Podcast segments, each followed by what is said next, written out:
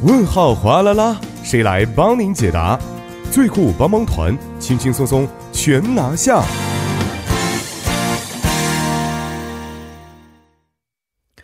生活小贴士尽在帮您解答。首先欢迎我们的节目作家李京轩，京轩你好，大家好，主持人好，你好。那么首先让我们听一下今天要解答的问题到底是什么样的。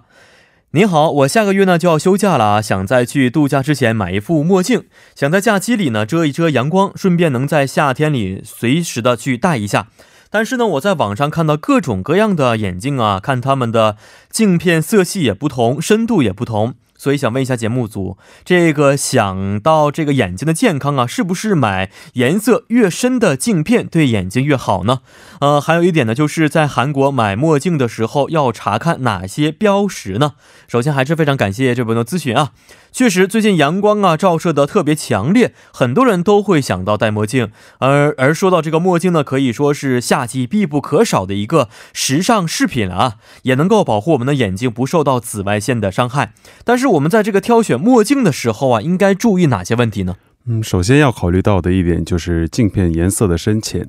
一般我们都会认为颜色较深且越不透明，越会有这个有效遮住紫紫外线。但是颜色过深的话，反倒会让我们的眼睛瞳孔扩大，会更容易让。更多的紫外线进入我们的眼睛，因此买墨镜的时候建议大家买透光率为百分之二十到百分之三十的墨镜。嗯，呃，这个镜片的颜色啊，哪种颜色是最好的呢？嗯，这个要考虑到戴墨镜的各种情况。一般来说，镜片的颜色以浅灰色、茶色或者是青烟色为上乘，其次是绿色、琥珀色等等，而红色是仅作为日光浴或者是在雪地上使用的。而如果您经常开车的话，坐汽车最好使用偏光墨镜。因为这些偏光墨镜能够减弱刺眼的阳强光。嗯，那么在韩国购买墨镜的时候啊，应该注意哪些问题呢？嗯，首先您最好是要到正规的眼镜店选择正规厂家生产的具有防紫外线功能的太阳镜。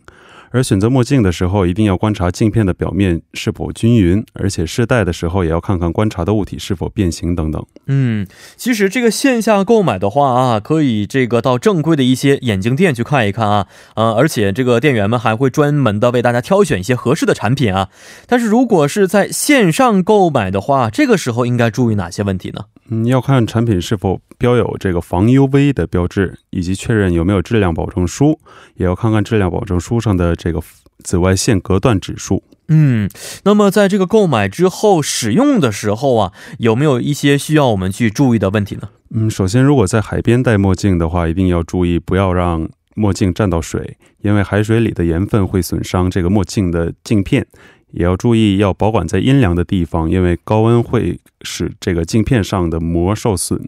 然后太阳下山的时候是最好要摘下墨镜，否则我们的光我们在光线较弱的地方视力都会受到影响的。嗯，是的，呃，同时也希望大家啊在选购。购买呀这些墨镜的时候呢，能够注意到今天我们所说的上述几点啊，保护好自己的眼睛。呃，同时我们也欢迎各位听众朋友可以在我们的节目官方网站或者是 S S 上去咨询生活中遇到的大小问题。那么如果您还有其他想法或者是疑惑的话，也可以通过我们的参与方式与我们进行互动，我们将会及时的为大家答疑解惑。